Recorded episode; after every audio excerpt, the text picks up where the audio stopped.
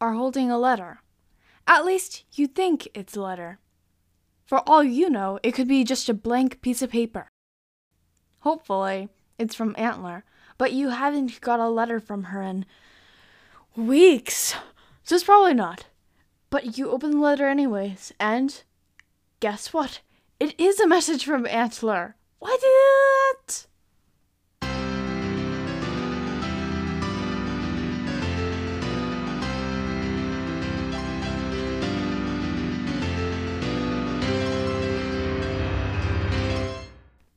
Moose. It's been a while, hasn't it? A few wit things I did over my break. Um, I, my brother and I created a song, so that's cool. I also read some books by this one particular author.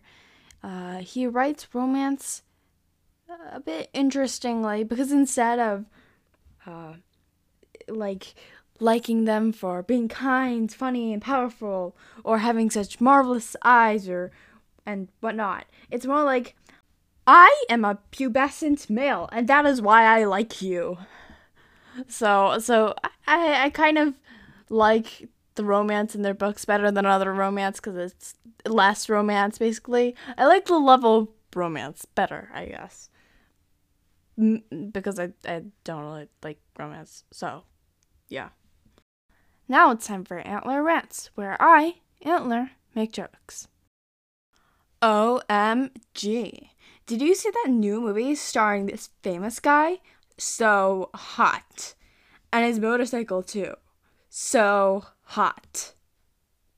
I'm I'm a little bit confused with this new idea of having video podcasts because I mean what? That doesn't that totally defeat the purpose of a podcast? Isn't a podcast supposed to be audio? So a video podcast is really just a video. Why why call it a podcast at all? It's a little odd. I've already lived through three or four decades. That's more than most people my age. My poem this week is based off of a sleeping technique that sometimes some some people use. Uh, and yeah. You scrunch up your toes, the nails scraping the glass of your sins. The cracks extend outward, and as you relax your toes, the glass shatters.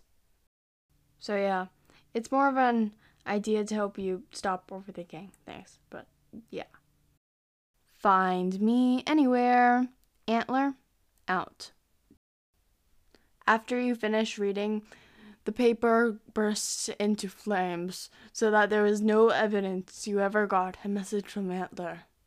Wow, Antler is over secure, isn't she?